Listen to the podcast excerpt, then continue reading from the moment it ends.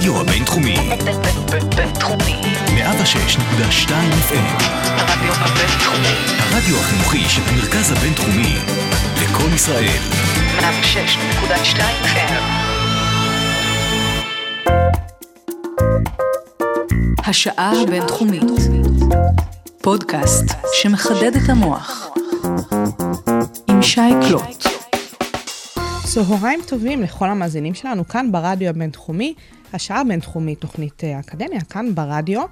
אה, אני שי קלוט, וחוץ מזה שאני שמחה שהצטרפתם אליי, אני מאוד אה, שמחה לארח כאן את אחת מהחוקרות, החוקרים של המרכז הבינתחומי, שנדבר על תחומי המחקר שלה.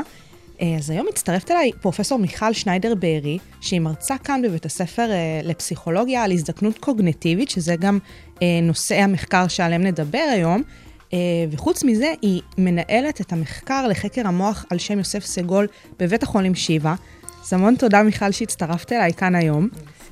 באמת, אה, אנחנו יכולות לדבר על אה, נושאים שאולי נשמעים לנו כבדים, אבל הם סופר חשובים, וגם הרבה פעמים הם פוגשים אותנו. בלי שנשים לב, פתאום אחד הקרובים שלנו מסביבנו נתקל באחת המחלות, התסמונות שאותן את חוקרת.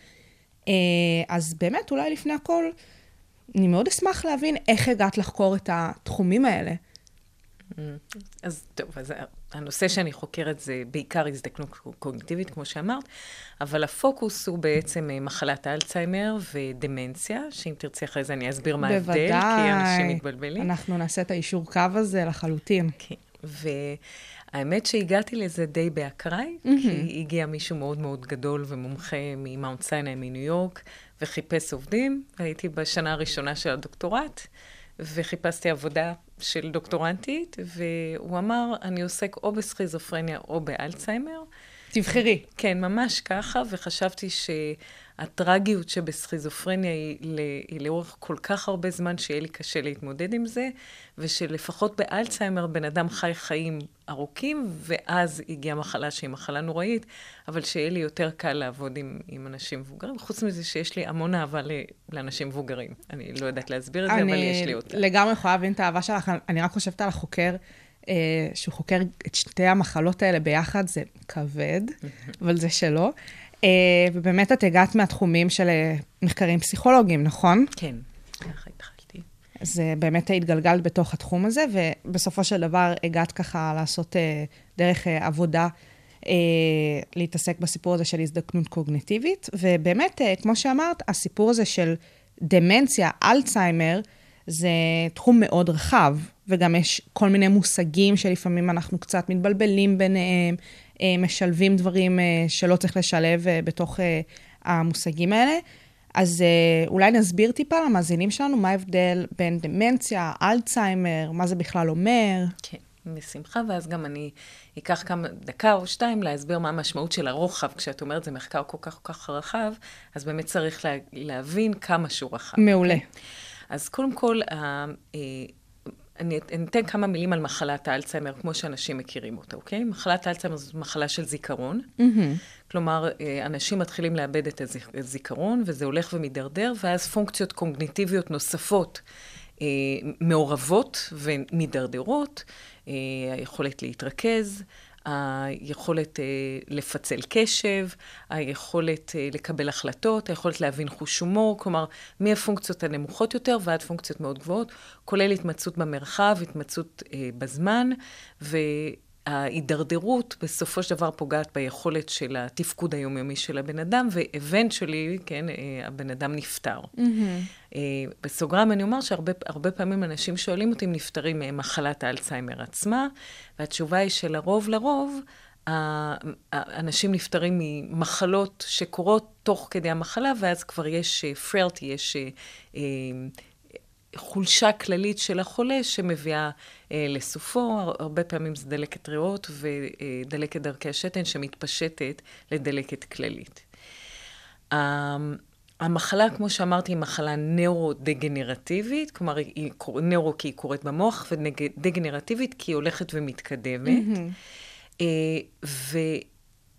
ודמנציה בעצם זה האימא של כל סוגים, כל הסוגים השונים של מרכאותיים מחלת האלצהיימר. אוקיי. אוקיי? עכשיו, לפי מה קובעים את זה? לא לפי ההתנהגות, בגלל שכל הדמנציות נראות פחות או יותר דומה. מאוד דומות אחת כן. לשנייה. אבל אתה קובע את ההבדלים לפי הפתולוגיה במוח, mm-hmm. אוקיי? במחלת האלצהיימר יש סוג פתולוגיה מסוים, בעיקר, בעיקר אה, חלבון שמצטבר שנקרא המילואיד, וחלבון אחר שעושה צרות ל- ל- לתא, לנוירון, לתא העצב עצמו, שנקרא אה, טאו. אלה שתי הפתולוגיות המרכזיות, אמנם יש פתולוגיות אחרות, ואז יש דמנציות שהסיבה להן, הם, או הפתולוגיה שלהן היא אחרת. הדמנציה הכי שכיחה, חוץ ממחלת האלצהיימר, נקראת דמנציה וסקולרית, שזה בעצם אה, אה, נגעים קטנים שקורים במוח בכלי הדם, אוקיי. ושבסופו של דבר מצטברים, מצטברים, ומביאים לתופעות קליניות דומות למחלת האלצהיימר. זאת אומרת, זה לא פוגע בהכרח ב, אה, באותן תאי עצב, אלא בתאי דם, אבל בגלל שזה קורה במוח, שזה בעצם איזשהו מוקד עצבי קוגניטיבי מאוד מאוד גדול שיש בגוף האדם, היחיד, כן. אז אה, זה עושה תופעות, זה בעצם גורם לתופעות שהן כמו הדמנציות האחרות. אז כל נוירון, כל תא עצב, מוזן על ידי כלי דם. אז בעצם תאי עצב נפגעים, תאי כי אין עצב, זרימת אה, נכון. דם אה, ואז הם שמגיעה... מתים כי אין, בדיוק, יש אה, ירידה בזרימת הדם, בדיוק ככה. יפה, אנחנו עושים פה גם שיעורי אנטומיה על הדרך. כן. זה מעולה. אז, אה, ויש סוגים אחרים של דמנציות שהם פחות שכיחים. לאנשים שיש להם פרקינסון, אה, יש להם נטייה לחלות בדמנציה. יש דמנציה שנקראת דמנציה פרונטוטמפורלית, שהיא דמנציה שפוגעת באונה הקדמית ובאונה האחורית מעל האוזן, טמפורלית. והדמנציה הזאת היא, היא, היא מאופיינת על ידי פתולוגיה מסוג אחר. אה, למה כל כך חשוב להבחין ביניהם? בסופו של דבר, כן, אם מישהו בן 90 ונהיה דמנטי, יהיה לו קצת מהכל. אוקיי. אוקיי? אבל למה בכל זאת חשוב לעשות את ההבחנה? בגלל שהתרופות שמפותחות הן כדי לטפל בפתולוגיות הספציפיות. ואם אתה יודע מה הפתולוגיה, אה, אתה תוכל לטפל, לטפל לכאורה באותה מחלה ספציפית. אז שוב, אם אנחנו לוקחים אנ- 100 אנשים שיש להם דמנציה, ל-70 יהיה פתולוגיה של האלצהיימר במוח. ולכן אנשים מתבלבלים, אוקיי? בגלל שרוב האנשים שיש להם דמנציה, יהיה להם מחלת האלצהיימר. Mm-hmm. הסיבה שאני בכל זאת שמה דגש, בגלל שאנחנו מדברים קהל הרחב, ואנשים מתביישים להגיד האלצהיימר, אומרים, אין לאבא שלי דמנציה, אין לאבא שלי אלצהיימר, יש לו דמנציה. אין סיבה לעשות את ההבחנה הזו, בתכלס זה אותו דבר, כן? לא אותו דבר, כמו שהסברתי מקודם, אבל מבחינת הקליניקה, מבחינה טיפולית, אין סיבה לעשות את ההבחנה. בכל מקרה אין סיבה להתבייש, אבל זה קורה כן, לעתים לא הסטיגמה רחוקות. הזאת, זה פשוט מיותר לחלוטין. נכון. פשוט מיותר לחלוטין. אה, אז זאת הבחנה באמת מאוד חשובה, כמו שאת אומרת, הקהל הרחב שמאזין לנו, אז אה, כדאי לדעת ובאמת לה- להבדיל, להבחין, או מתי אה, אפשר פשוט אה, לדבר על שני המושגים האלה כהיינו הך. אה, אז אה, את באמת מתעסקת מהזווית המניעתית. אה, למה דווקא זה? כי באמת, אה, אוקיי, הבנו איך הגעת בכלל לתחום. למה דווקא לזווית המניעתית? אז ככה, היום בשוק קיימות ארבע תרופות שמטפלות במחלה. ארבעת התרופות האלה, האפקט שלהם הוא מינימלי. עכשיו, מה זה אומר מינימלי? שהן מטפלות טיפה בסימפטומים, אז באמת אצל אלה שהתרופה, שמגיבים לתרופה, יהיה טיפה שיפור בסימפטומים, mm-hmm. אבל בנקודת זמן מסוימת הבן אדם יחזור לאותה נקודה שהוא בה היה, גם אם היא לא היה לוקח את התרופה. אז מקבלים איזה בליפ כזה, שלפעמים אפילו בליפ, בליפ של כמה חודשים, שמרוויחים ממנו, ולכן כן שווה לנסות, אבל זה לא משנה את מהלך המחלה. אז זה דבר אחד, בעיה ראשונה. בעיה שנייה, זה שהתרופות האלה לא משפיעות על כל החולים, ואנחנו לא יודעים למה, אוקיי? 30 עד 40 אחוז מהחולים אה, יושפעו מהתרופות האלה לטובה, ואנחנו לא מצליחים לזהות אם זה גנטיקה מסוימת, אם זה גבר או אישה, אם זה גיל מסוים שמאפשר להיות, פשוט אנחנו לא יודעים מה הגורמים שמבחינים בין אלה שמקבלים, שמגיבים טוב לתרופות ואלה שלא, ולכן המגמה של הרופאים היא לתת לכולם. פשוט ולקוות, באופן רחב. נכון, ולקוות שבן אדם X שיטת יגיב. מצליח. כן, ממש שיטת מצליח, וגם כרגע אין לנו משהו יותר טוב מזה, כן? אז, ברור. אז זה שווה את, ה, את המאמץ. באמת אה, מהמחקר הזה, למה, זאת אומרת, מהמחקר אה, של אה, לטפל, למה אין פיתוחים? למה לא מצליחים? אז את לוקחת אותי עוד צעד לקראת הלמה מניעה. בטח. אוקיי? בעשור, יותר, ב-12 שנים האחרונות, אנחנו לא הצלחנו לפתח תרופה אחת מוצלחת. בערך 450 תרופות נוסו, וואו. אוקיי? צריך להבין מה המשמעות של לנסות תרופה. חלק מהם בחברות הגדולות, זה אומר מיליארד דולר שהשקיעו מהרגע שעלו על איזושהי מולקולה שאולי אולי תעזור למוח של חולי אלצהיימר, ועד הרגע שהנבדק האחרון נבדק, ובמקרה הזה התרופה לא הצליחה. Mm-hmm. יש הרבה סיבות ללמה אנחנו נכשלים.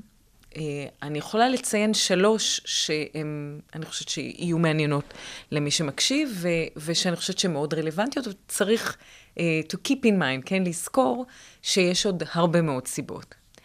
סיבה אחת היא הרקע הגנטי, אוקיי? Uh, כשאנחנו מקיימים מחקרים, מחקרים קליניים שמשווים תרופה לביקורת, mm-hmm. אנחנו לוקחים 5,000 חולי אלצהיימר בכל העולם, משווים 2,500 ל-2,500, בלי לקחת בחשבון את כל הרקע.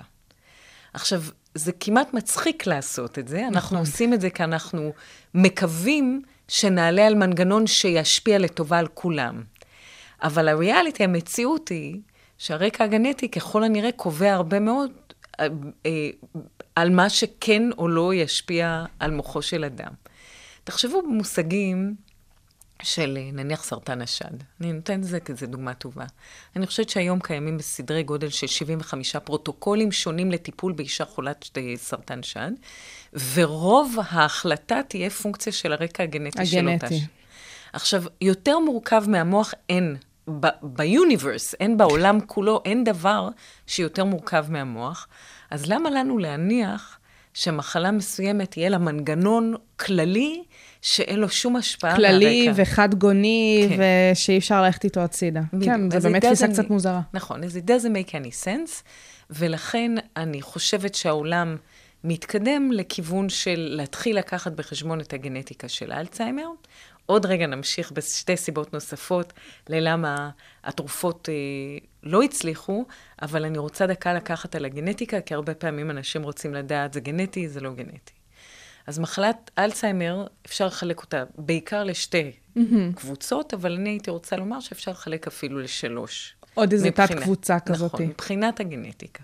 יש מחלת אלצהיימר מוקדמת, שזה לרוב אצל אנשים בני 40, 50, מי שראה סטיל אליס, אז יודע, הייתה בת 50 כשבעצם הסימפטומים שלה פרצו.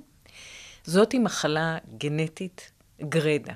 יש שלוש מוטציות, שאם יש לך את אחת מהן, או בגלל שקיבלת מאבא או אמא שסחבו את המוטציה, או דה נובו, כלומר מוטציה שקרתה לך, אז המחלה תקרה. זה נדיר, 1 עד 2 אחוז מאוכלוסיית חולי אלצהיימר, אוקיי. והמוטציות נדירות, וזה מה שנקרא אוטוזמור דומיננט, כלומר זו מוטציה שחודרת, ואם חלילה לבן אדם יש את, ה, את המחלה, את המוטציה הזאת, אז לחצי מהילדים שלו גם יהיה את המוטציה. וואו. אוקיי? זה נתון מטורף. אז אצל, בסיפור של אליס בסרט, לבת שלה יש את המוטציה, הבת שלה יודעת בעצם שיהיה לה מחלה כמו לאימא שלה. הקבוצה הגדולה ביותר זה, ה- זה כי- למעשה כי- כל יתר חולי האלצהיימר, והתורשה שם היא תורשה מותנית גיל. אוקיי. מה זה אומר? שאם אה, הסבא שלך, חלילה, היה חלה במחלה בגיל 65, הסיכון של הילדים שלו ושל האחים שלו לחלות גבוה בהרבה מאשר הסיכון ש... ש... של מישהו שהמחלה התחילה לו כשהוא היה בן 85, אוקיי? אז ככל שהמחלה מתחילה מאוחר יותר, ככה ההשפעה שלה על בני המשפחה מדרגה ראשונה נמוכה יותר. אוקיי. אוקיי? ולמה אמרתי שבכל זאת, בכל זאת יש קבוצה שלישית? כי ה-oldest old, האנשים המאוד מאוד מבוגרים, נניח כאלה מעל גיל 90, אם הם לא קיבלו את המחלה מעבר לגיל 90, אז יש להם בעצם גורמים מגנים שהם מעבירים לדור הבא, אה, וככל הנראה שאחים ואחיות יהיה להם. יפה. אוקיי? אז יש שם אלמנט גנטי, אבל זה לא גן אחד כמו במחלה המאוד מוקדמת הזאת, אלא זה קונגלומרט של גטי, גנים, היום, היום זוהו כ-25 כאלה. אבל עדיין לא סיימו לזהות. לא, לדעתי, זה, אנחנו בתחילת הדרך ממש. אולי לא בדור שלנו אפילו. אני, אני מקווה שכן. אני מאוד מקווה שכן. המחקרים אה, עמלים עליהם במרץ. כן, נכון. אה, ובאמת פה זה מהזווית של אה, אה, הסיבה הגנטית, ויש עוד שתיים. אה, וכן, זה למה, למה התרופות לא הצליחו. בדיוק. נכון. הסיבה השנייה זה מה שנקרא הטארגט הפתולוגי, המטרה שאנחנו הולכים אה, עליה כשאנחנו חוקרים אה, תרופות שונות. אמרתי מקודם שמחלת אלצהיימר מאופיינת על ידי שני סוגים של חלבונים שמשהו רע קורה להם, והם מצטברים בצורה לא נכונה במוח והורגים נוירונים, והורגים תאי עצב. היום, כרגע יש בפיתוח כמה וכמה תרופות שמנסות לפרק המילואיד. אוקיי? המילואיד נראה כמו גושישים כאלה בין תאי נוירונים והורג אותם. יש כמה מחקרים שניסו למנוע את ההתפתחות של... ה- מלכתחילה. מלכתחילה, בדיוק. שאיך שרואים שיש תקלה בביולוגיה של המילואיד, אז למנוע הידרדרות למצב של מה שנקרא פלאקים, של הגוש 60 האלה. יש תרופות שממש מגיעות לפלאק ומפרקות אותו, ונכון לעכשיו, אני רוצה, אני אומר משהו כללי, ואחרי זה אני אני אהיה ספציפית לגבי תרופה מסוימת. נכון לעכשיו, כל המחקרים האלה נכשלו. וואו. כלומר, הצליחו לנקות המילואיד מהמוח, אבל לא הצליחו לשער, לשפר את המצב של הקוגניציה. זאת אומרת, הנזק כבר נגרם, ואי אפשר היה להחזיר אותו חזרה נכון. למצב שהיה קודם לכן. נכון. זה, זה בעיניי אפילו גרוע מזה, בגלל שאתה מנקה את המילואיד, אתה מניח שהבן אדם יישאר יציב מאותה נקודה ואילך, וזה לא נכון. עדיין אה, מתרחשת איזושהי הידרדרות עם נכון. הזמן. נכון, בדיוק ככה. ואז אנחנו שואלים את עצמנו, אולי אנחנו hitting the wrong target, כן? אנחנו מכים במטרה הלא נכונה. אולי צריך להגן בכלל על התאים עצמם, ולא לפגוע בתאים הרעים שבאים. אה, אה, אה, עוד רגע אני אתן תשובה למה אני חושבת שיכול להיות חלק מההסבר, אבל אני חושבת, כמו שאמרתי מקודם, כמו שהגנטיקה מרובה, וללא ספק משפיעה על אם יהיה לך או לא יהיה לך אלצהיימר, אז גם הפתולוגיה מרובה. אנחנו, בגלל שכשמסתכלים על מוחות של חולי אלצהיימר יש הרבה המילואיד ויש הרבה טאו, אז הנחנו ש-that's the story. אבל יש גם כל מיני חומרים שאמורים להשתחרר ולא משתחררים. יש אה, אה, אה, בעיות בנeuroפיזיולוגיה של מחלה, בחש, ב, בתהליכים החשמליים במוח של חולי אלצהיימר. כלומר, יש בעיות ברצפטורים, בקולטנים, למשל של אינסולין. אגב, וזאת אחת הסיבות שהגעתי לכל הנושא של סכרת, אבל יש בעיה בתפקוד של ה... קולטנים לאינסולין במוח, כל המוח מלא קולטנים לאינסולין. יש כל כך הרבה סיבות שיכולות להוביל למחלה, ואני חושבת שהנטייה, שוב, הכללית שלנו זה לרצות למצוא מנגנון שיפתור את המחלה לכולם. לכולם ו... בבת אחת. כן, זה משהו אידיאולוגי כזה שהוא ככל הנראה לא ריאלי, אוקיי? והסיבה השלישית, שקצת עונה על, על, סליחה, על מה שאמרת מקודם, אה, אה, זה האם בעצם המצב ש... שהבן אדם מגיע אליו כשהוא חולה אלצהיימר הוא כל כך גרוע כבר, שבעצם אין איך לעזור. וואלה. אני חוששת, אני רוצה לומר ככה, אין שום מקום לאבד תקווה לזה שאנחנו נמצא תרופה למחלה, אבל אנחנו לא נחיה נוירונים שמתו. זהו, זה משהו שדי מבינים ברפואה היום, שנוירון שמת, הסיכוי להחזיר אותו כמעט לא קיים. למעשה, כל תא. נכון? יש תאים שיכולים שאפשר אולי לייצר. להחליף, כן. לייצר או להחליף, בדיוק. אבל נוירון זה קצת מקרה אבוד מהבחינה הזאת. יש משהו במוח שנקרא נוירוג'נסיס, כן? שזה היוולדות של נוירונים, אבל תהליך הנוירוג'נסיס הוא כל כך, כל כך מינורי יחסית לתהליך הדגנרציה, שהפעולה סביב, הנויר... סביב הנוירוג'נסיס היא, היא כמעט שולית, אוקיי? יש הרבה חוקרים שניסו את הכיוון הזה, ועדיין מנסים, אבל אה, יחסית למסה של המוות של תאים, לצערנו הרב, זה משהו מאוד מינורי, כמו שאמרנו. הפתולוגיה של אלצהיימר מתחילה להצטבר בגיל הביניים, אוקיי? אז בן אדם מתחיל לצבור המילואיד במוח בגיל 40-50, והסימפטומטולוגיה תקרה רק בגיל 75. סיכמנו בינינו מקודם, שבגיל הזה, כבר כשהבן אדם חולה, אז כל כך הרבה כבר הלך, ואז אתה שואל את עצמך מה קורה אם תמנע את התהליך מלכתחילה, ואז ה-hot potatoes זה בעצם לעבוד עם אנשים בגיל הביניים, בגילים שיש עוד סיכוי למנוע תהליך של התפתחות המחלה מלכתחילה, אוקיי? את שואלת למה נכנסתי לנושא של סכרת ו- והשמנת יתר. Uh, במדע יש הרבה מאוד אקראי. נכון. נכון? יש המון המון דברים שקורים, מה שנקרא spuriously. Uh, אני uh, ממש בתחילת הקריירה נכנסתי עם פרופסור אורי גולדבורד, שהוא איש לא צעיר כבר, לדעתי אורי בן 82, בטח יהרוג אותי על זה שאני אומרת. שייבדל לחיים ארוכים. כן, אבל הוא ממשיך להיות פורה ואדיר וחכם ומנחה ושותף, ככה כמו שהוא.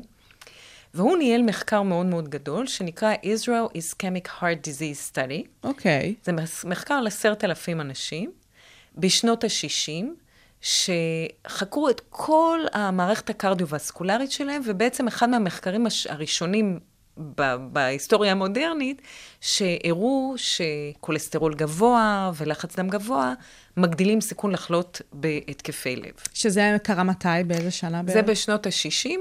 אה, משנות כן, ה-60 ממש כבר... בשנות אה, ה-60 עשו את המחקר. שזה נשמע די, כאילו, מזמן. לא מזמן מדי, לא כן, לפני... 50-60 שנה, אוקיי. that's all, אוקיי?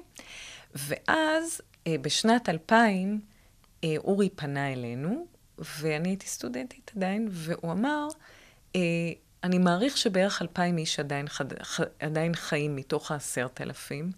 בואו ננסה לחזור לאותם 2,000 איש ונבדוק אותם לדמנציה. אוקיי. בשנות ה-60 הם היו בני 45-50. באמצע החיים. כן, וכשאנחנו בדקנו אותם, הם היו למעלה מגיל 80 בממוצע. באמת היו בערך 2,000? והיו בערך 2,000, כן. יפה. אה, ואנחנו אה, שלחנו ממש רופאים לבתים של האנשים, ועשו להם הבחנה בביתם בכל הארץ. ואז התחלנו לשאול שאלות על הגורמי סיכון שידענו שנבדקו בצורה מאוד טובה בשנות ה-60, ואיך הם קשורים למה, למוח שלהם ולדמנציה שלהם בגיל 80. כן? ומצאנו שאנשים שהייתה להם סכרת בגיל אה, 50, וששרדו עד גיל 80, אה, יש להם כמעט פי שלוש סיכון לחלות בדמנציה. זה מה שגיליתם סביב אותה קבוצת מחקר מופלאה, כי זה באמת אה, כמות אה, ענקית של אה, נבדקים. נכון, זה, בדיוק כך. זה מדהים. עכשיו, אמרת שחקרתם את זה, זה, המחקר התחיל בשנות ה-60, אתם חקרתם את זה בשנת 2000 בערך. נכון. מה היה באמצע? האנשים האלה לא נחקרו, פשוט חזרו לביתם, אה, ופתאום טוק טוק טוק. ובמשך כל השנים פרסמו עליהם, קודם כל את השנים שחקרו אותם באמת, ואחרי זה אורי וקולגות אחרים הלכו למה שנקרא לחפש outcomes אה, בריאותיים מעניינים. אז הם הסתכלו גם על אה, אה, מהירות מוות וסרטנים ואירועים מוחיים וכל מיני דברים, ובין היתר דמנציה. אוקיי? אז זה מחקר שבעצם, אם אני לא טועה, תרם 500 מאמרים חשובים לספרות הרפואית, שמסבירה איך גורמי סיכון קרדיו-וסקולריים בגיל הביניים הם אה, רעים. זה לא משהו שאנחנו רוצים אותו, אותם בדרכנו. היום יש שבעה גורמי סיכון, יש כל מיני, יש הרבה מאוד גורמי סיכון אה, למחלת אלצהיימר ודמנציה בכלל, אבל יש שבעה גורמי סיכון שהם מה שנקרא well established. הכוונה היא שכבר חקרו אותם באוכלוסיות שונות ובגילים שונים ובמקומות שונים. שזה מאוד מבוסס, המחקרים כן. סביבם. שהתוצאות הן חוזרות על עצמם בכל מיני תנאים. הגורמי סיכון האלה הם סכרת, לחץ דם גבוה, השמנת יתר, שלושת גורמי סיכון האלה קשורים אחד לשני, עישון, אה, אה, חוסר פעילות גופנית, ושני גורמי סיכון שהם גורמי סיכון שהם ספציפיים למוח, שזה דיכאון וחוסר פעילות מנטלית. אוקיי, אוקיי. שזה מה זה אומר? חוסר אה, פעילות מנטלית? חוסר פעילות מנטלית, הכוונה היא שאתה רואה טלוויזיה באופן פסיבי, שאתה שומע רדיו באופן פסיבי, שאתה עושה דיון, אז אתה פסיבי בדיון, אתה לא... ממש, אני, אני אומרת, אה, אה, למשפחות שאני עובדת איתן, אני אומרת, sweat your brain. תזיע במוח. המוח לא מזיע. אימון מוחי. כן, אבל ממש, ב, אני תמיד אומרת, תצאו מה-comfort zone. איפה שנוח לכם, תלכו למקום הבא. יש לנו גברת בארצות הברית שבת 78, והתחילה עכשיו לנגן בפסנתר. וואלה. זה בשבילה מאמץ אדיר. זה פסיכי. זה מדהים, והיא מנגנת נהדר, אגב. איזה יש- מגניבה. כן, היא וואי. מנגנת נהדר. אז, אה, אז אני אומרת, כל מה שיוציא אותך מהמקום הקבוע שלך ויגרום לך לעשות מאמץ יתר, גם ברמה החשיבתית, הוא ככל הנראה תורם למוח שלך לשמר קשרים, או אפילו ליצור קשרים חדשים. אז גם אם הנוירונים לא נולדים, הקשרים האלה שנוצרים בין נוירון לנוירון, הם ממשיכים להתפתח עד סוף הדרך. אגב, גם אצל בן אדם בן 100. מדהים. מתי צריך להתחיל את הטיפולים האלה? שוב, נורא תלוי בין אחד לאחד. כן, זה נורא תלוי, אבל... אנחנו כל הזמן חוזרות לזה, זה כזה נקודת נכון. האפס של הדיון פה בכלל. אני, אני מסכימה איתך, אבל אני רוצה לומר דבר כזה. זה קשה מה שאני הולכת להגיד, ויש בזה משהו קצת של התייפייפות. אבל אם אנחנו חושבים על זה במרחק ובצורה רציונלית, זה נכון, ואנחנו, ואף אחד לא יכול לעשות את הכל. תכלס, מהיום שאנחנו נולדים, אנחנו צריכים לתת כבוד לגוף נכון. ולמוח שלנו ולנפש ולהכול, אוקיי? אנחנו צריכים לתת כבוד. גם ברמה של מה אנחנו מכניסים לפה, וכמה פעילות גופנית אנחנו עושים, בגלל שהנטייה שלנו היום לשבת, ושל ילדים בכלל לשבת מול הוידאו גיימס שמונה שעות רצוף. וואי, אלוהים. אמ, ו, אה, ולבחור כן ללמוד.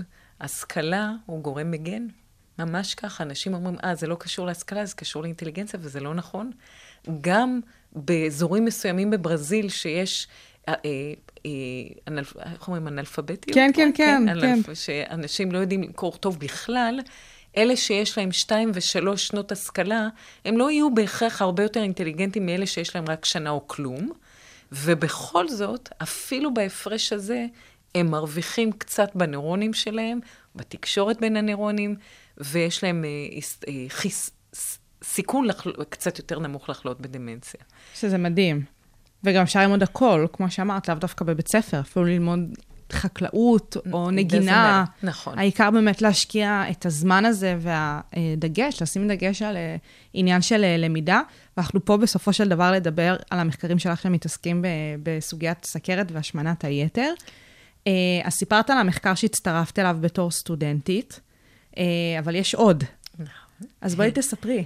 אמ, אחרי המחקר הזה שסיפרתי עליו, שמצאנו שאנשים בגיל הביניים יש להם, אה, שיש להם סכרת הם פי שלוש כמעט אה, בסיכון לחלות בדמנציה, אז כל הנושא של סכרת אה, נכנס לי לווריד. זהו, נגמר, לא, לא, לא פנית לאחור, מה שנקרא. כן, זה, זה פשוט מאוד מלהיב, מאוד מעניין.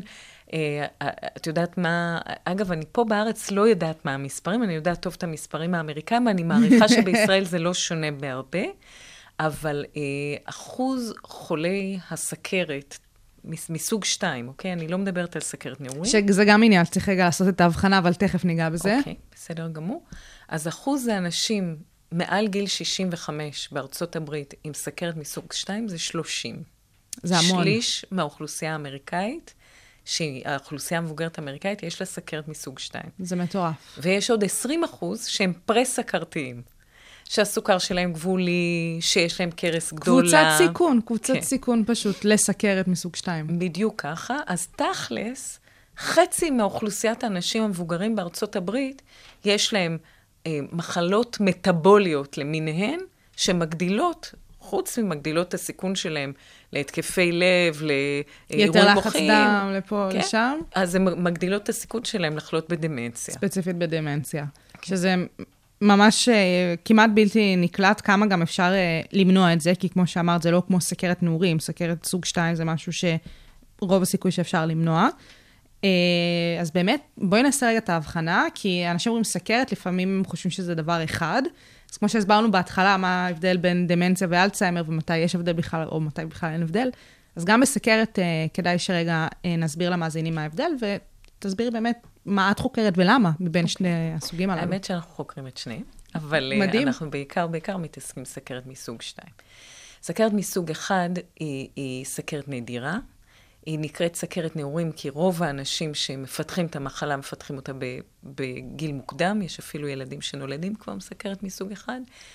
אה, יש אה, אחוז מאוד קטן, מקרים נדירים שמ- שמפתחים את המחלה מאוחר יותר בחיים, גם בגיל 50 זה נדיר. Mm-hmm. זאת מחלה אוטואימונית, זאת מחלה שבעצם הלבלב הורג את עצמו, אה, בפשטנות נקרא לזה ככה.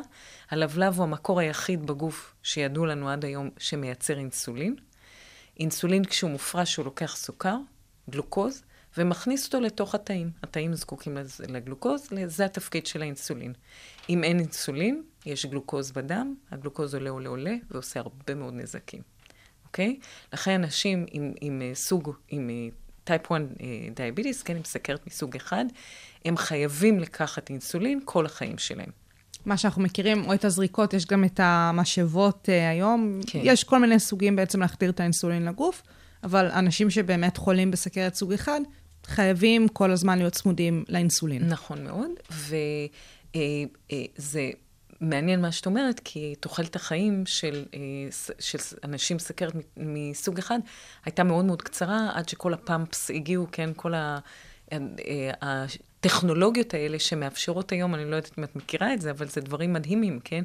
הטכנולוגיה מחוברת לאחות של בית הספר, שעוקבת כל הזמן במסך אחרי הסוכר של הילד בכיתה ג', שמבין שאסור לו לאכול את העוגייה ושכח ודחף אותה לפה בכל זאת, והאחות מחוברת להורים. כך שכל הזמן הילד הזה יכול להיות אה, מנוטר, והניטור המאוד מאוד טוב הזה מאפשר בעצם לאנשים האלה להאריך תוחלת חיים. גם תוחלת וגם איכות. ללא ספק. ולכן, בגלל שהם נהיו מבוגרים, אז יש לנו גם עניין לדעת אם סוכרת סוג אחד מגדילה, מקטינה את הסיכון אה, לחלות בדמנציה, וכרגע התוצאות הן not what we would like to hear, כן? אוקיי. כן, אנשים, אה, אנשים טייפ 1 ש-make it to old age, אז יש להם סיכון מוגבר לחלות במחלה, ואני חושבת שהסיבה המרכזית זה שבכל זאת, עם השנים הם מפתחים מחלה וסקולרית, מחלה של כלי דם. הסכרת מסוג אחד, באמת, כמו שאת אומרת, זה לא משהו שאפשר למנוע אותו, הוא קורה. אה, גם יש מעט מאוד ניבוי. כלומר, יש מעט מאוד יכולת לדעת שילד כזה או ילד אחר יפתח את המחלה. זאת אומרת, אין כל כך את העניין הגנטי לצורך העניין, כמו שנגיד דיברנו בהתחלה על הדמנציה והעניין ככל הגנטי. הנראה יש תורשה גם בטייפ 1, אז, אה, אז צריך לכאורה לדאוג יותר לילד, אה, אבל גם אם תנטר אותו לאורך שנים, יכול להיות שלא יקרה כלום, it's gonna be okay. סכרת סוג 2, סיפור אחר לגמרי. היא, הסיבה שהיא נקראת סכרת, גם, היא בגלל שגם זה קשור לזה שהלבלב נפגע, אין, אין הפרשה מספקת של אינסולין, רמות הסוכר עולות, סכרת, אוקיי? עכשיו, למה הלבלב נפגע במקרה הזה? חלק מזה זה יש איזשהו אלמנט של תורשה, וחלק גדול מאוד, או אולי הסיבה המרכזית לחלות בסכרת היא השמנת יתר. שבעצם אה, מה שנקרא זה מחלה של העולם המערבי, סכרת. כן. זה מסוג המחלות האלה שמכניסים לקטגוריה הזאת. אה, ללא ספק. דיברנו על ארה"ב והנתונים שיש שם. נכון, וכן, נכון, ו- ולדעתי בארץ זה לא שונה בהרבה. אה, זאת מחלה שאפשר היה למנוע עם פעילות גופנית ולא, ו, ולא להשמין, ולכן יש בזה משהו שהוא נורא מבאס. כי אם היינו מורידים את זה, אז גם היינו מורידים המון התקפי לב, והמון אה, אה, אירועים מוחיים, והמון סיבוכים של קטיעות רגליים, והמון, מחלה, והמון דמנציה, אוקיי? וזאת המחלה. רק ככה לפני שנבין אה, מה קורה בתוך אה, העולם שלך, של המחקר שלה. נכון. אה, אז בעצם יש איזה שהן קבוצות שאולי בכל זאת נוטות יותר אה, לסכרת מסוג 2, מעבר לעניין הזה של אורח חיים שלא שומרים עליו? אה, בעיקר, בעיקר השמנת יתר הזה. וחוסר פעילות גופנית. השילוב הזה הוא שילוב קטלני, ושוב, יש אנשים אה, שהם מאוד שמנים ושלא מפתחים את המטלה, זה, את המחלה, סליחה, זה, זה אנשים, אה, זה קבוצה מאוד קטנה, ולא הייתי בונה על להיות שייכת לקבוצה הזאת. אבל uh, בסך הכל, uh, מה שקורה בהשמנת יתר זה שיש תהליך שנקרא אינסולין רזיסטנס, שהתאים uh, מתנגדים לאינסולין, ולכן, ולכן אתה צריך להעלות את רמות האינסולין כדי להכניס את אותה כמות של סוכר, סוכר לתא. העלייה הזאת גורמת לעייפות של הלבלב, ובסופו של דבר התאים שמייצרים את האינסולין מתים. אוקיי? אה, טוב, אנחנו מאוד גרפיות היום. כן, אני פשוט מנסה, לא רואים אותנו, אז אני מנסה לחפש דרך להבהיר את זה. בכל אופן, בעניין שלנו, בוודאי. אה, אנחנו בעצם אמרנו, אוקיי, לא כל הסכרתיים מפתחים דמנציה. אז מה הם בתוך הסכרת הגורמים שתורמים מאוד לפגיעה בקוגניציה? ואני ארשה לעצמי לספר שאימא שלי אישה לא רזה מאז ומתמיד. אה, היא לא סכרתית, אבל היא גבולית. וחמי וחמותי, אני מכירה אותם כבר למעלה מ-30 שנה, והם מאוד מאוד גדולים ומלאים מאז שאני מכירה אותם, ושניהם כן סכרתיים. אוקיי. שלושתם, אימא שלי בת 78, ש- חמי וחמותי בני 84, אה, they are cognitively intact. המוח שלהם עובד מצוין. טפו טפו. הטפו טפו, בדיוק ככה, ואני... והם מעוררים בי המון שאלות, אוקיי? מה זה? מה בתוך ההתנהגות ה... של השמנת יתר וסכרת בכל זאת מאפשרת להם להישאר עם מוח תקין? אז אנחנו נכנסנו למחקר אה, שהוא ממומן על ידי ה-National Institutes of Health האמריקאים, שזה מאוד נחמד, אה, שאנחנו קראנו לקבוצה הזאת שאנחנו חוקרים, ו-IDCD, זה Israel Diabetes and Cognitive Decline Study, אנחנו קוראים לזה מחקר סכרת, to make it simple, ובעצם אנחנו חוקרים כרגע בסדרי גודל של אלף איש, שהם כולם סכרתיים, הם כולם מקופת חולים מכבי, יש לנו שיתוף פעולה מאוד פורה עם קופת חולים מכבי, וזה כיף ומאפשר לשאול שאלות uh, גדולות. הנה, אנחנו מבינים את החשיבות של קופות החולים עכשיו עם החיסונים והקורונה, אז באמת אה, להשתמש בזה בניסויים זה, ללא ספק. זה טוב. Uh, במקרה שלנו, ההתלהבות שלנו מלעבוד עם, עם מכבי זה שמכבי מחשבו את עצמם ראשונים בעולם ממש, ולכן uh, יש לנו אינפורמציה רפואית על הנבדקים משנת 1995, למעלה מ-25 שנים, של נתונים שנמדדו ישירות, דמים, תרופות, אבחנות. על האנשים האלה, וזה נותן המון value להבנה שלנו של איזה תהליכים. של המגמות. כן, בדיוק ככה, של ה-trajectories, בדיוק ככה. אז אני אגיד לכם כמה דברים שאנחנו גילינו. אנחנו גילינו שאולי אולי סכרת בפני עצמה זה לא הסיפור, אלא היכולת לשלוט בסוכר. בלשון האנגלית זה נקרא glycemic control. זה יכול... שמה ההבדל בעצם? אז ככה, בן אדם שיש לו סכרת טייפ 2, סוג 2, הוא כל הזמן צריך לדאוג שהסוכר שלו יהיה ברמות נורמליות. להיות עם אצבע על הדופק מהבחינה הזאת של רמת הסוכר. נכון, וזה, וזה צריך להיות continuous, כל הזמן. ירידות גדולות היפוגליקמיה יכולות להיות מסוכנות, עליות גדולות גם יכולות להיות מסוכנות, ואתה רוצה לשמר את הסוכר שלך תקין ולאורך השנים. יציב אה, לאורך זמן, בדיוק. בתוך איזה טווח מסוים, נכון? זה לא נכון. צריך להיות מספר מדויק ורק הוא. נכון, יש איזשהו טווח, אה, אה, חלק, לאט לאט הם מצמצמים לנו את הטווח, אבל אה, זה דבר ידוע אצל סכרתיים שסוכר 100 זה סוכר טוב, אז הם רוצים להיות כמה שיותר קרובים לסוכר. יש בדיקה נוספת שנקראת המוגלובין A1C, שהיא בעצם אומרת איך הייתה ההתנהגות של הסוכר שלך על פני שלושה חודשים. אז זו בדיקה שיותר מסבירה לאורך זמן את היכולת של הבן אדם לשלוט בסוכר. Mm-hmm. אנחנו מצאנו שאנשים שלאורך שנים שולטים בסוכר שלהם בצורה סבירה, כלומר, היה עדיף לא להיות סכרתי, נקודה. זה ברור. עכשיו, כבר אם אכלת אותה ונהיית סכרתי, אם הסוכר שלך שלב ותקין וסביר לאורך זמן, המוח שלך שורד את זה לא רע.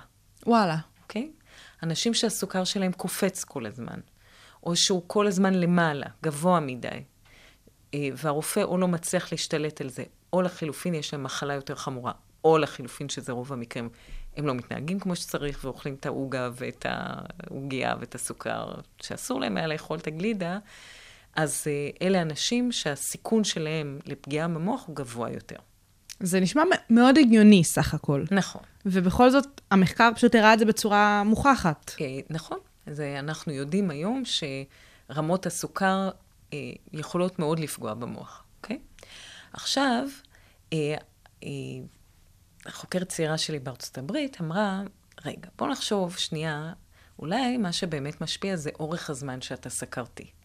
אם אתה רק שנתיים סכרתי, אז לא סביר להניח שהנזקים שהסוכר עשה, עד כדי כך פגעו במוח. לעומת זאת, אם אתה 25 שנה סכרתי, אז יש לך הצטברות של נזקים לאורך זמן, ובסופו של דבר זה יכול לגרום לדמנציה. כן, קו מחשבה שאני לחלוטין מתחברת אליו. נכון, הגיוני. אז אנחנו, הבחורה הזאת היא אמרה, מעניין אם אה, יש קשר בין, בין אורך הזמן שאתה חולה, ואם רמות הסוכר שלך לאורך הזמן הזה קשורות לסיכון שלך לחלות בדמנציה, או לכמה רעה הקוג- הקוגניציה שלך תהיה.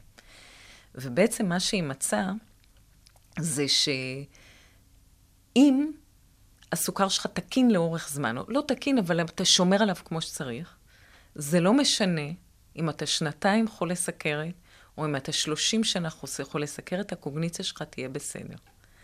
אבל אם הסוכר שלך לא בשליטה טובה, אז ככל שהזמן עובר, כך הסיכון שלך גר, גרוע יותר או גבוה יותר לחלות במחלה, אוקיי? אז כדאי לייצב כמה שיותר מהר. נכון, ולהתרגל לזה, לסגל הרגלים שיעזרו לנו לייצב את הסוכר. נכון מאוד. וזה פשוט הוכחה, או או לא רוצה לקרוא לזה הוכחה, זה evidence, זה... ראיה. זה ראיה נוספת לזה, שאני קוראת לזה שהסוכר, או השליטה בסוכר אצל סכרתיים, היא האישיות של, של סכרת בכל מה שנוגע למחלת אלצהיימר ודמנציה. שזה מדהים. זה פשוט נורא נורא חשוב להבין את זה. Don't be diabetic, כלומר, אל תפתחו את המחלה.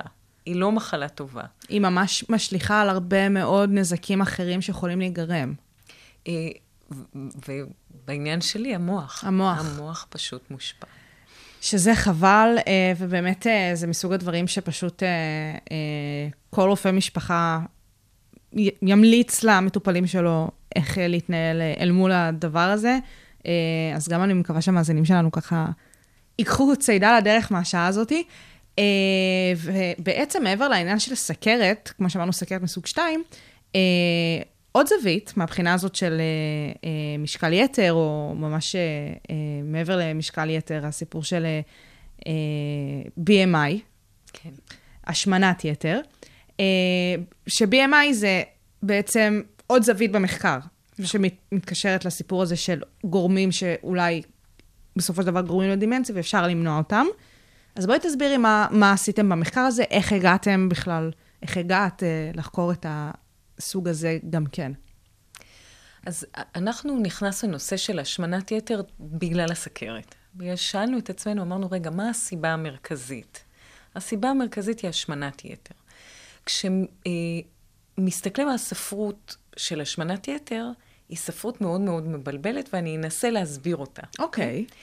כשאנחנו מסתכלים במושגים של אה, בעלי חיים, אנחנו משמינים את החיות. באופן כללי אנחנו נראה יותר פתולוגיה של אלצהיימר במוח, נראה יותר פריצה של מה שנקרא blood-brain barrier, שזאת מעין מערכת של כלי דם שמגנה על המוח, ושהיא סגורה סגורה כדי לוודא שהמוח מוגן היטב, והמערכת הזאת היא גם נפגעת כתוצאה מהש... מהשמנת יתר.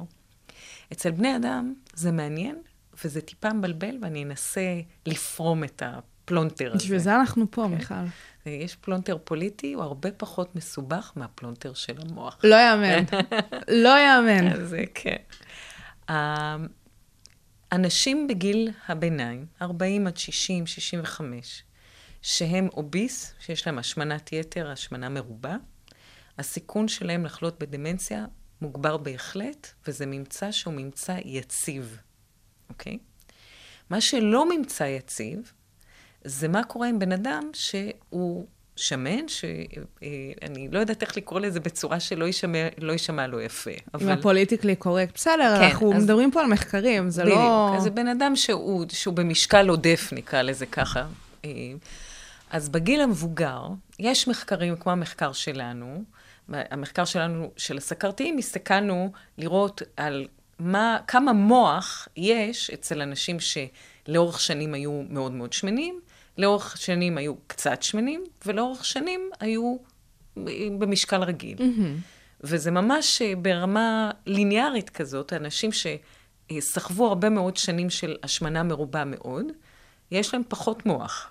המוח שלנו פשוט הלך ואכל את עצמו, אנחנו, התכווץ. תראה, אנחנו לא יודעים, כי אחת השאלות שאתה לא יכול להוכיח בסוג מחקר כמו המחקר שאנחנו עושים, זה אם אין משהו שקשור למבנה או לגודל או לקשרים של המוח, שמביא בן אדם להיות שמן כל החיים. זאת אומרת, אם זה משפיע על זה, או אם זה משפיע על זה. בדיוק, אנחנו לא יודעים מה סיבה ומסובב, אבל סביר להניח, בגלל שיש לנו אינפורמציה של למעלה מ-25 שנה, ש-25 שנה של היסטוריה של השמנת יתר, אה, היא ככל הנראה זאתי שמביאה לפגיעה במוח ולא להפך. מה גם שכמו שאנחנו אומרות לאורך כל השעה הזאתי, אנשים שונים עם אה, בעיות גנטיות שונות שמשפיעות בסופו של דבר אחרת על המחלות והפתולוגיה שאנחנו מפתחים.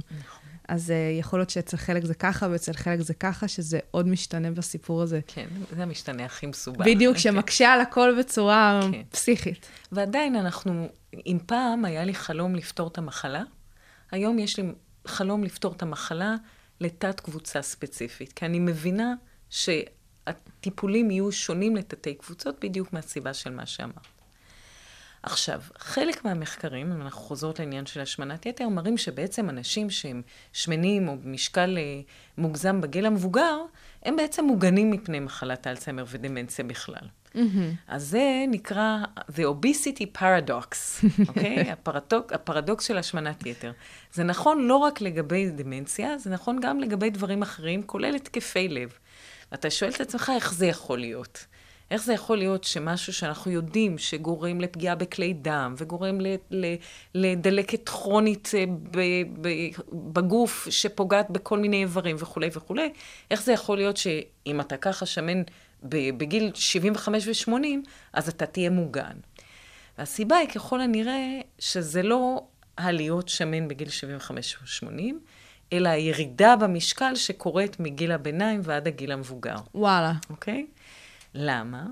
כי מחלת האלצהיימר, שקורית לאט-לאט ובשקט עד שמתחילים לראות את הסימפטומים, יכולה לפגוע גם במרכזים שהם רלוונטיים, לדוגמה, לתיאבון, אוקיי? אז אם המחלה מתחילה בגיל 40 ו-50, ולאט-לאט אוכלת את התפקוד של אזורים כאלה ואחרים, כולל אזורים של תיאבון, אז אנ- אנחנו רואים בספרות שאנשים שירדו לאט-לאט במשקל מגיל הביניים לגיל המבוגר, ושלא כתוצאה מדיאטה מכוונת, הסיכון שלהם לחלות יותר גבוה. אז זה לא שהשמנים הצליחו, אלא שאלה שירזו הם אלה שנפלו. הם אלה. שנפלו, שבעצם במידה מסוימת הרזון נבע בכלל מהדמנציה מלכתחילה. נכון, שזה בדיוק הסיבה והמסובב. כן. שבעצם זה לא שהשמנה גרמה לדמנציה, אלא שהדמנציה גרמה גרמה לר-. לירידה. בדיוק, שזה מטורף. כן. יואו, אני כאילו כל השעה הזאת גלה דברים, וזה מדהים. לא, לא, אנחנו בטוב, אנחנו בטוב. אמ, ובאמת, אה, איפה נכנס פה האלמנט של ה-BMI? כן. אז BMI זה body mass index, שזה מעין מדד של... אה, הוא, הוא משתמשים בו כמדד לגודל ההשמנה, אוקיי? אוקיי. ואנשים שיש להם BMI מ-20 עד 25, אז זה BMI תקין, ומ-25 עד 30 זה BMI של overweight, של השמנת יתר, ומעל 30 זה obesity, זה השמנה מוגזמת, או איך שנקרא לזה בעברית. כן. אוקיי? אמ, אני, אני אספר לכם עוד סיפור של משהו שכרגע אנחנו שלחנו לפרסום, ושאני חושבת שהוא מאוד מעניין. אז אמרנו כבר שהשמנה בגיל הביניים היא, היא השמנה רעה במיוחד.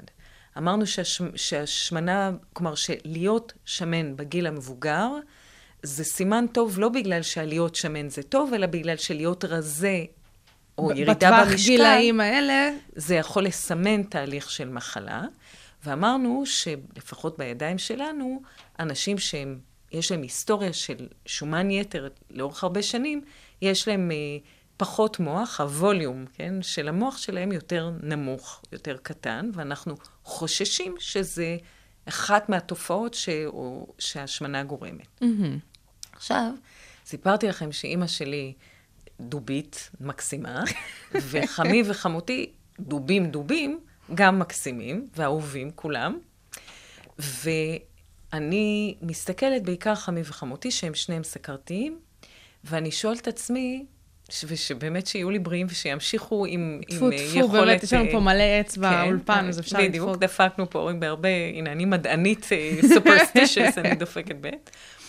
אה, ושאלנו את עצמנו, איך זה יכול להיות שאנשים, שני אנשים בני 84, עם היסטוריה של עשרות שנים של השמנה מוגברת, ושבכל זאת ה- יש, המוח שלהם כל כך כל כך תקין, נכון? שהם באמת חושבים ו- צלולים ועוסקים ו- וצלולים ודנים ו- מדהים, מדהים, ורבים מדהים. והכול, באמת מדהים. ואז אמרנו, אם אמרנו מקודם שהשינו, שהירידה במשקל זה סימן של משהו לא טוב, אולי הסיפור הוא ביציבות, נכון? כי בני המשפחה האלה שלי שאני מתארת, הם יציבים בלהיות דובים, כן? והתחברנו לקבוצה שאני עובדת איתה בארצות הברית, וקיבלנו נתונים על 16 אלף איש, שעוקבים אחריהם בממוצע חמש שנים כל שנה, ושיש לנו גם אינפורמציה... חמש על... פעמים כל שנה. לא, פעם בשנה בודקים אותם. למשך חמש שנים. לפחות חמש שנים של אינפורמציה. יש לנו הבנתי, גם אנשים אוקיי. עם 14 שנים של אה, נתונים. מהמם. ושיש לנו גם נתונים כל שנה על ה-BMI שלהם, על המדד הזה של, של השמנה, וגם על הקוגניציה שלהם. אוקיי, בדיוק מה שאת צריכה. כן, זה אחלה. ושאלנו אם הגדרנו, הת- התייעצנו עם קולגה שלי, של, שהוא מנהל את האנדוקרינולוגיה בתל השומר, שקוראים לו אמיר תירוש, שהוא איש מקסים וחכם בצורה בלתי רגילה, והתייעצנו איתו איך אה, להסתכל, איך אה, לקבוע מי הם אנשים שהיו יציבים לאורך זמן, ומי הם אנשים שעלו, אה, שנחשבו שבעצם יצאו מיציבות, אם בגלל שהם עלו במשקל ואם בגלל שהם ירדו. כשיש לך 16 אלף איש, אתה יכול לחלק לכל מיני תתי קבוצות. ומה שמצאנו שם, בואי נגלגל אלייך את השאלה, את מראיינת, ועכשיו זהו, אני לא, אראיין אותך. לגמרי, זה פשוט כל כך כיף להקשיב. אז באמת, מה מצאתם ברגע שהבנתם איך לקבוע את היציבות אה, של ה-BMI? נכון, אז מה דעתך? אני חושבת שלאור אה, התוצאות הקודמות, שיציבות זה פשוט משהו שצריך לקבוע באיזשהו טווח, וכדאי להישאר בו. נכון. גם אם אתה ב-BMI הגבוה וגם אם אתה בנמוך, אבל להישאר שם. וזה בדיוק ככה, וכל הכבוד לך שעלית על זה, אבל בגיל המבוגר, אני לא מדברת, האנשים האלה הם כולם מעל גיל 65. כן. בג... בממוצע בני 75, אוקיי? זה אנשים מבוגרים. בגיל המבוגר, יציבות ב-BMI קשורה לירידה קוגניטיבית איטית יותר. זאת אומרת, זה גם ממש מתקשר למחקר הקודם, במובן מסוים. נכון, נכון מאוד. ואלה ש... מה שהפתיע אותנו, זה שאלה שעולים, יש להם ירידה מהירה יותר, ואלה שיורדים, יש להם ירידה, ירידה קוגניטיבית מהירה יותר. יכול להיות שמסיבות שונות.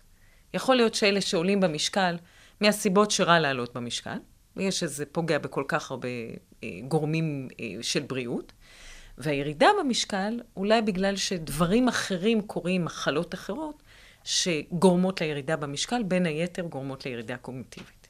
עכשיו, אה, אני קצת מתחברת אה, למחקר שהחוקרת הצעירה שלך הציעה עם הסכרת, עם העניין הזה של האם זה קורה בגיל מסוים, אה, לאורך זמן יותר או פחות. אז גם ב-BMI זה ככה, זאת אומרת, לדוגמה, הייתה יציבות לאורך הרבה מאוד שנים, אבל פתאום אי היציבות אה, קורית וקורית בצורה די דרסטית. זאת אומרת, פתאום איזו ירידה מטורפת, אפילו בגיל צעיר.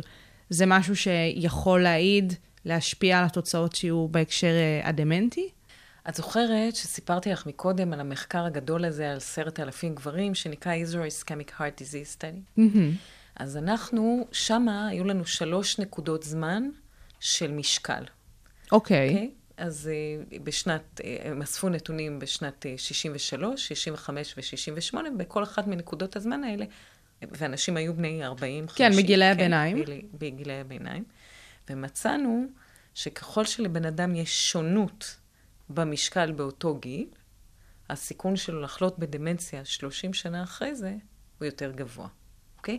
וזה ליניארי. אנחנו חיפשנו לראות, לפעמים אמרנו, אז אם יש שונות של מיליון קילו לעומת שני קילו, אבל זה ממש ליניארי. ככל שהשונות במשקל עולה, ככה הסיכון שלך לחלות בדמנציה מאוחר יותר. אז שוב, זה לא אומר שאנחנו פה אומרים, יאללה, ביתר, נהיה כולנו אה, 100 קילו ב- אבל ביציב. יציב, אבל יציב. כן. זה לא עובד ככה, אבל, ולכן הדגשתי מאוד את הגיל המבוגר, אה, אבל אה, אנחנו צריכים לקחת בחשבון ש... שוב, כשה, כשכל הדיאטות שעכשיו באופנה וכל הדברים האלה, כשהן deliberate, כשהן מכוונות, ה- זה, זה שונה, כן? אנחנו לא יודעים באמת איך זה עובד על אותם מנגנונים, סליחה שוב, אני כל פעם נוגעת במיקרופון. אה, אבל אם יש אה, עלייה וירידה שהם טבעיים או כתוצאה ממחלה, אלה השונויות שאנחנו דואגים. שזה באמת אה, אה, מאוד מדאיג, העניין הזה. אה, עוד משהו ל-BMI שאת רוצה להוסיף? אני יכולה להוסיף עוד משהו שיכול להיות מעניין. שזה תמיד יש, כיף. כן, את, כרגע יש לנו נתונים רק על, אה, על בעלי חיים, אבל זה, שוב, אני, אה, המשפחה שלי מעוררת בי הרבה שאלות, אה, כי אני צופה בהם מסכנים. לא, זה, זה הכי כן. כיף, שככה מי שסובבים אותך חוזרים אחרי במחקר שלך, זה נשמע לי, זה נשמע ממש, אה, זה נחמד מאוד. זה- זה- הגדולה, לא הגדולה, הפאן של להיות חוקר זה שאתה מטבעך מאוד מאוד מאוד סקרן כל הזמן, כל היום. וגם אז- מתבונן לכל עבר. כן, זה, זה החלק שאני מאוד מאוד אוהבת את זה, אז so I do look. ואז לפני הרבה שנים, היה מאמר, לא הרבה, חמש, שש שנים, מאמר שהתפרסם בז'ורנל מאוד מאוד גבוה, שהראו שאנשים שהם אוביז, גם בגיל הביניים וגם בגיל המבוגר, בסיכון נמוך יותר לחלות בדמנציה. וזה העניין של גיל הביניים, כפי שאמרתי, סתר לגמרי את כל הספרות. אמרתי, אני לא קונה, בולשיט. ואמרתי, אם בכל זאת נקרא את הדיון ונראה איך הם מסבירים את ההיגיון של הדבר הזה, וההסבר שלהם היה, אחד, אנחנו לא יודעים, ושתיים, שיכול להיות שאנשים שאוכלים המון, הם אוכלים המון דברים טובים, שיש להם מנגנונים שמגנים על המוח. אוקיי. אנחנו, אז אמרתי, אה, נשמע מופרך, כן, נשמע נשמע לי, מופרך. אה. עכשיו, אני חושבת על בני משפחתי שוב, שהם אנשים שכן דואגים למה שמכניסים לפה, ויכול להיות שהם אוכלים המון, אבל אה, המון מדברים טובים. כן? מלא ירקות. הרבה ירקות, הרבה, אז שלושת אלפים פחמימות קלוריות. בריאות, הכל בדיוק, זה. אגוזים, שקדים, דגים, הכל בדיוק. טוב, מוצרי חלב, זה סבבה. שלושת אלפים קלוריות ביום של דברים טובים, והמוח מאוד אוהב חלק מהדברים האלה, כן? המוח מאוד אוהב mono-unsaturated fatty acid, poly-unsaturated fatty acid, כל מיני שומנים שהמוח מאוד שמח לקבל אותם. עכשיו, עדיין חשבתי שזה אה, כן? ובכל זאת, אה, שאלנו שאלה אה, במעבדה אצלנו, השמנו חיות ב-high fat diet, באוכל שיש בו הרבה שומן, והחיות אכן השמינו, ושאלנו את השאלה, יש לנו הרבה מאוד עניין במעבדה, על ה-blood brain barrier, זה שוב, אותה שכבה מאוד מאוד אה, סבוכה ומעניינת של כלי דם שמגנה על המוח. והחוקר שמריץ את זה אצלנו, קוראים לו דוקטור איציק קופר, שהוא בחור מאוד חכם ומאוד מקסים. ו... ואיציק שאל את השאלה, האם השמנת יתר תפרוץ את ה-blood brain barrier הזה, תפרוץ את ההגנה הזאת בצורה שכל מיני דברים לא טובים ייכנסו למוח, ולכן אה, יהיה יותר דמנציה ומחלות כאלה ואחרות של המוח. אהה. והשמענו את החיות, ובדקנו להם את המוח עם MRI ועם בדיקות גם אחרי זה, ומצאנו שהחיות המאוד שמנות, דווקא ה-blood brain barrier שלהם, אותה שכבה, היא נראית בומבון. אשכרה. ושהחיות, הסתכלנו על חיות טרנסגניות, חיות שהן אה, נוטות לפתח אלצהיימר. אז החיות שנוטות לפתח אלצהיימר, שאכלו הרבה אה, שומן, בעצם היו במצב טוב יותר מהחיות שנוטות לפתח אלצהיימר ולא אכלו שומן, אכלו אוכל רגיל. אז אז אה, יש פה איזה פתרון. לא, אז חכי, אז השתגעתי. ואמרתי, that can't be true.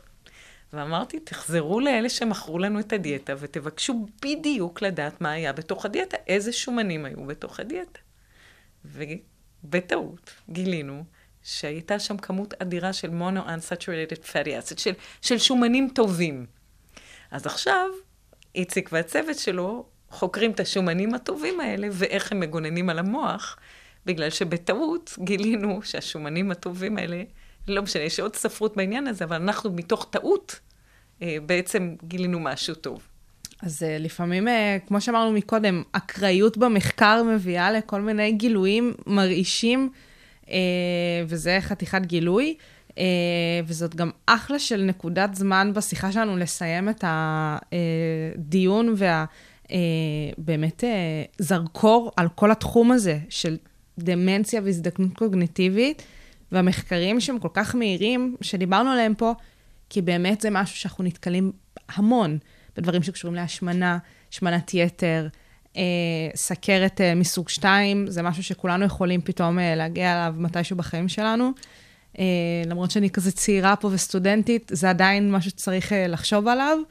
ובאמת אה, נראה לי שאנחנו נצא מפה עם הרבה מסקנות שאנחנו גם ניישם בעתיד. ביי. אז באמת, פרופסור מיכל שניידר בארי, המון תודה על השעה הזאת, ממש בשמחה. ותמשיכי לחקור ולעזור לאנושות, אין לי דרך אחרת להגיד. בסופו של דבר זה מה שקורה כאן. נכון, זה המטרה. איזה כיף. אז המון המון תודה לך, וגם לכם המאזינים, המון תודה שהייתם איתנו כאן בשעה הבינתחומית, תוכנית האקדמיה של הרדיו הבינתחומי. אה, אני שאקלוט את כל התוכניות, כמובן גם את התוכנית הזאת, אתם יכולים להאזין להן באתר של הרדיו, באפליקציה, וכמובן שבכל אפליקציות הפודקאסטים הקרובות לביתכם. אה, אנחנו נתראה פה גם בשבוע הבא, שיהיה לכם המשך יום מקסים.